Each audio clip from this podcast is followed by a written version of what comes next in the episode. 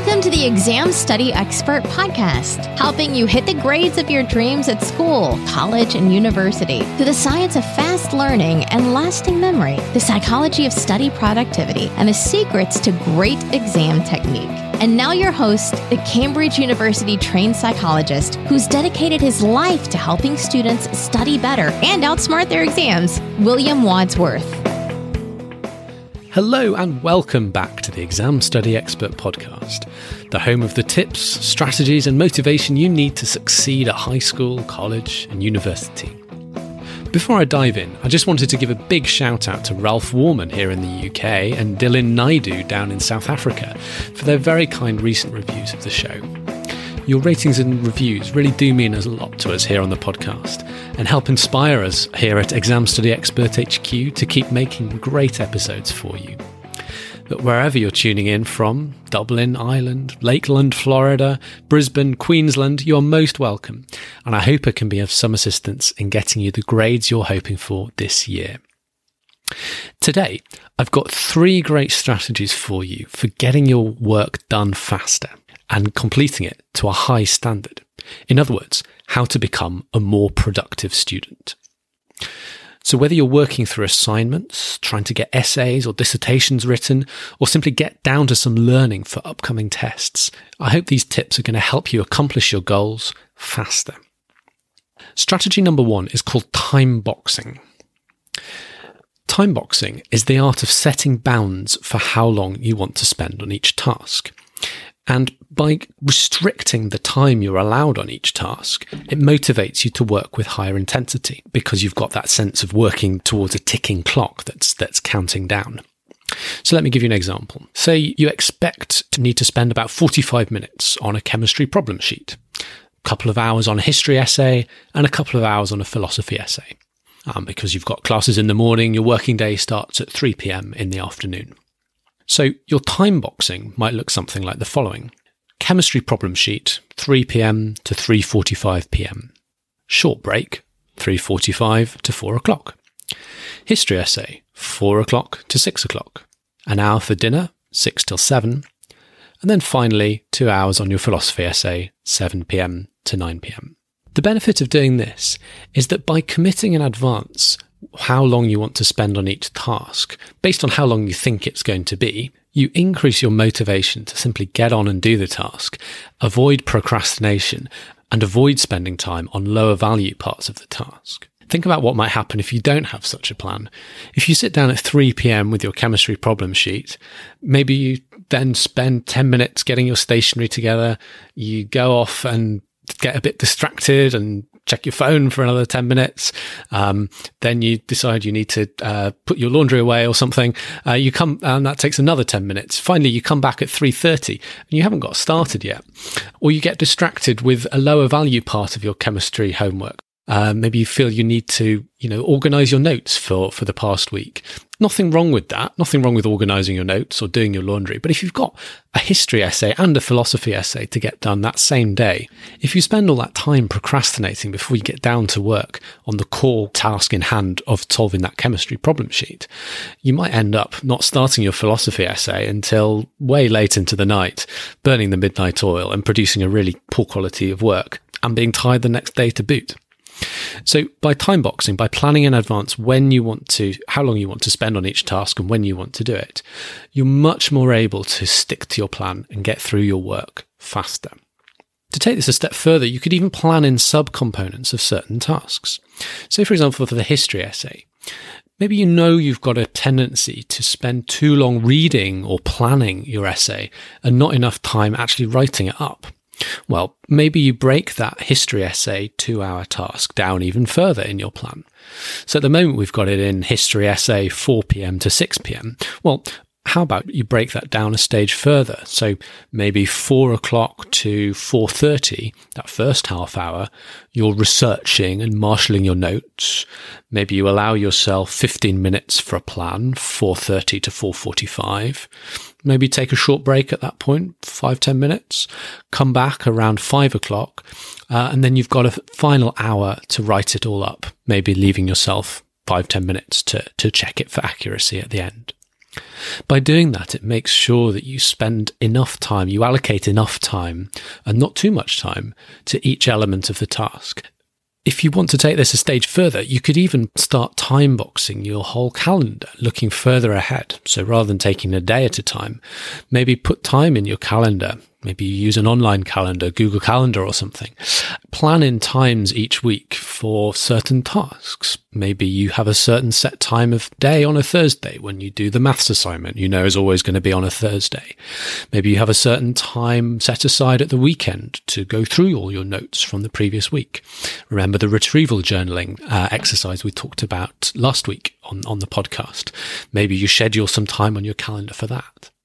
So you can either do it on a day to day basis or you can look further out as well uh, and schedule in regular time boxes for regular tasks to commit to them in advance, make sure you get them done.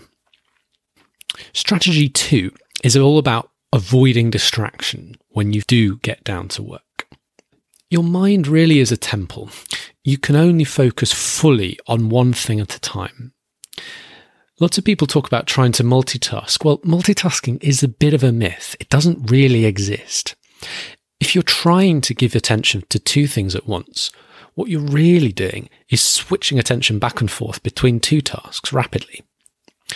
And what happens every time you switch your attention from one task to another, maybe from writing your essay to checking WhatsApp or whatever on your phone, or maybe to watching TV, every time you switch task, there's a time cost as your brain takes a moment to pick up where it left off on that task previously, remember the context, and then start to work again. So every time you pick up your history essay again after taking a break to check your phone or what have you, even just for a few seconds, it's going to take you another few seconds to get back into the groove, get back into that work mode. Do this too much and you end up spending a huge portion of your working time just on that switching time, switching between tasks and getting back into the groove on a task. If you're trying to get through something quickly, the best way really is just to focus on that task and that task alone. So put away the phone. uh, there's apps you can you can uh, you can download things like Forest. Uh, I quite like which which um, you commit to doing a block of work. Uh, set the timer for 40 45 minutes, and then during that time, it uh, doesn't let you check anything else on your on your phone. Find a quiet, distraction-free place to work. Don't have the TV on in the background. Music's fine, I think, um, provided it's not something that you'll find distracting and pulls your attention away from your from the task at hand. And then perhaps the most tricky distraction of all to overcome is is people around you. Um, I think the best way to handle that is probably just to make a bit of a bit of a joke out of it. You know, a light-hearted sort of, uh, you know, do, do, do you mind if we uh, chat in a few minutes? I'm just in the middle of uh, just in the middle of doing some work here. The more you can reduce the distraction, the more you can reduce uh, the time you spend switching between different tasks while you're working, the more focus you'll be able to give that core task, and the faster you'll be able to get through it. The final strategy combines the first two strategies and builds on it. So we talked about time boxing, we talked about avoiding distraction. Strategy number three is the Pomodoro technique. Might be familiar to some of you already, might be brand new to others. There's quite a bit of detail to using the system in full, but taken all together, it's a pretty impressive recipe for success and high levels of productivity. So I'm going to take you through it all, starting with what Pomodoro is, what Pom- the Pomodoro technique is, and why it works. Second, explaining the mechanics, the nuts and bolts of how to use it. And even if you've heard of the Pomodoro technique before, I think you'll find some uh, new detail in here, which you find really helps you take your use of the Pomodoro technique to the next level. And then finally, I'll explain how you can apply the Pomodoro technique to running an entire day. As I say, some of this gets a little detailed. So if you do want a reminder of the key points, uh, I've written it all up on my website and included some helpful diagrams to help illustrate uh, what I've been describing. So if you just tap exam study expert Pomodoro uh, into Google, that uh, that should pop up. So that's that's exam study expert Pomodoro, uh, and that word is as it sounds, Pomodoro, P O M O D O R O, uh, and that should that should come up on the, the first page of results. So, what is the Pomodoro technique? Well, simply put, you set a timer for a short, intense burst of work, say 25 minutes. That block of work is called a Pomodoro. when the timer rings, after 25 minutes is up, you stop work and then you take a little break, say five ten minutes. Then you reset the timer and do it all again. The benefits of working in this way, in intense, timed sprints, include things like better motivation. As we talked about with time boxing, when you're working to a ticking clock, it bolsters your determination to get on with the task. Something about the ticking clock also enhances your focus and concentration, helping encourage you to cut down on distractions and interruptions while you're on the task. It strengthens your conviction to keep on trying, even when you don't feel like it or the work is tough. Because when you're in that timed block of work, all you have to do is work, and there's no uh, there's there's no letting yourself off the hook. There's no there's no quitting. So if you do any serious reading into the Pomodoro technique, um, as as I've done, um, you see many people reporting really quite impressive results. Uh, I came across Ron Writer, for example, who was uh, writing articles um, and found a 60% improvement in the number of words he could write per hour when he was using Pomodoro, up from an average of 600 to an average of 900 words every hour. Uh, it's quite impressive. So that sort of anecdotal evidence, but more scientifically, uh, I've also seen studies where uh, researchers have tested the effect of the Pomodoro technique on software developers. And they reported that the, the, the technique dramatically increases productivity, and that largely resulted from fewer distractions. So, second, how to actually use the Pomodoro study method. What are the nuts and bolts? What are the mechanics of the technique? Uh, what do you need to know in order to get started studying? I think there's about eight key questions to, to ask yourself. So the first one is how long to make your individual Pomodoros. So those are the individual blocks of work. I gave 25 minutes as an example earlier. Um, some people go as short as 20 minutes, maybe others go up to 40, 45 minutes. I think most people tend to find around half an hour works best for them uh, after some experimentation. However, if you have problems concentrating, maybe even something like an ADHD diagnosis, you may find that a much, much shorter version of your Pomodoro is best, maybe even just five minutes. And then by using the Pomodoro technique, you may find that gradually over time, you can build up your focus and concentration, almost like training a muscle at the gym until you're able to concentrate and do Pomodoro blocks of 15, 20, 25 minutes. So after your Pomodoro block, the timer rings how long to make the break before getting on with uh, a new Pomodoro. Maybe five minutes, maybe 10 minutes, maybe a little longer if you're tired. And then you rinse and repeat, go back, do another block. Francesco Cirillo thought that three or four cycles of doing a block of work followed by a break represented a full set of Pomodoros. So after you've done a set of maybe three or four of these cycles, you want to take a bit of a longer break. So maybe 15 minutes, maybe 30 minutes, particularly if you've been working with high intensity. If you're a little bit tired already to start with, you want to aim for the longer end of this. So maybe take a full half hour out uh, between sets of, of three or four Pomodoro blocks. So, what about the timer itself? I mentioned using a timer. Well, again, Francesco Cirillo, who came up with the uh, the technique, recommends a mechanical timer that you physically have to wind up, thereby acting as a signal of your determination to focus. He also quite liked the audible ticking as it's counting down, which he found acted as a useful cue to help keep his brain on the task. Personally, I prefer to go electronic. Um, I mentioned an app called Forest when we were talking about avoiding distractions. Really, what the Forest app is doing is implementing the Pomodoro technique because you set a timer for a fixed length of work. So maybe 20 minutes, 20, 30 minutes, 40 minutes. Um, and then you see the app, uh, you see the app counting down until it reaches zero. And when it reaches zero, you get a nice little tree that grows in your garden to reward you for your hard, hard work. Effectively, the Pomodoro technique.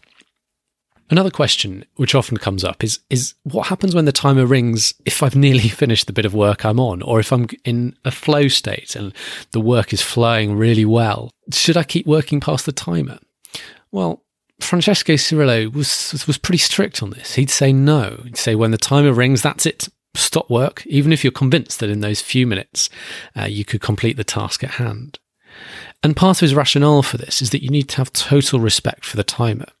If you don't respect it and stop when it says time to stop, you're less likely to respect it when it's still counting down and saying still time to focus. Personally, again, I'm a little bit more relaxed about this. If I'm in the zone, if I'm working really, really well, I might just overlook the break that the, the timer's telling me to take. Maybe set a new Pomodoro and go again for as long as that spurt of focus lasts, maybe another 20 minutes. Question in the opposite direction is what happens if you finish your task before the timer rings? Well, Francesco is pretty strict on this point too. He says no such thing as a part Pomodoro, no such thing as moving on to a different task in the same Pomodoro. If you finish your task with time still on the clock, he'd say do more on it. So if you're writing an essay, maybe go back over your work, spend more time checking it. Is there anything you can add, build on?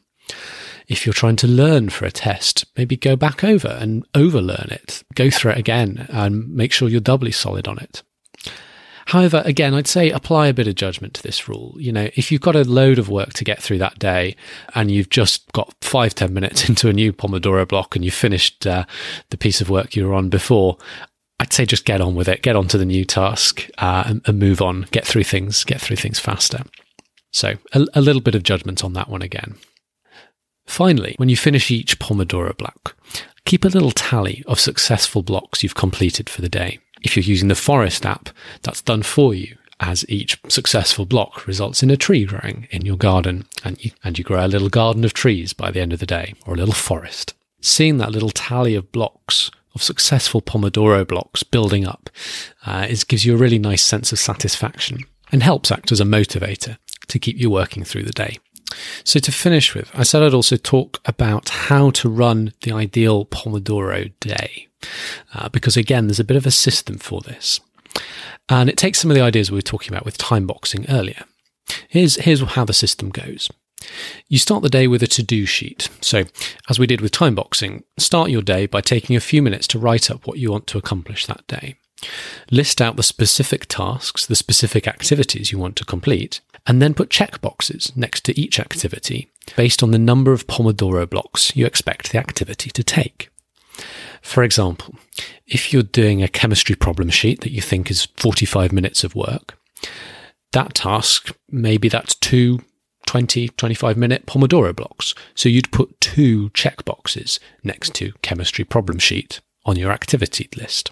Then, as you complete those Pomodoro blocks, check off the boxes next to the relevant task. So when you complete the first of your two Pomodoros on your chemistry problem sheet, tick off the first of those two boxes next to chemistry problem sheet on your task list. When you complete the second Pomodoro, tick off the second box. You may find you need more Pomodoro blocks or fewer Pomodoro blocks than you'd guessed for a specific task. If you get through the task faster than expected, you'll have unused checkboxes next to the task. That's fine move straight on to the next task. We'll come back to use those unused checkboxes later.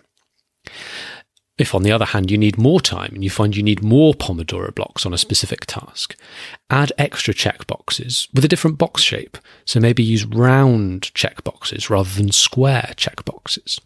And again, we'll come back and look at those at the end of the day. So when the end of the day comes, spend a moment just going back over your task lists for the day and figuring out where you underestimated and where you overestimated how long each task would take. And that's where those blank check boxes or those circle check boxes that you added uh, come in useful. You can easily see at a glance which tasks you'd underestimated and which you overestimated. There's no real problem with having underestimated or overestimated. But by making a note of which tasks you'd under or overestimated and by how much, gradually you can build up a little bit of a record of what you tend to overestimate or underestimate. And that just increases your skill at the start of the day when you're setting your task list. It makes you more accurate in future and helps you run a really efficient Pomodoro schedule day.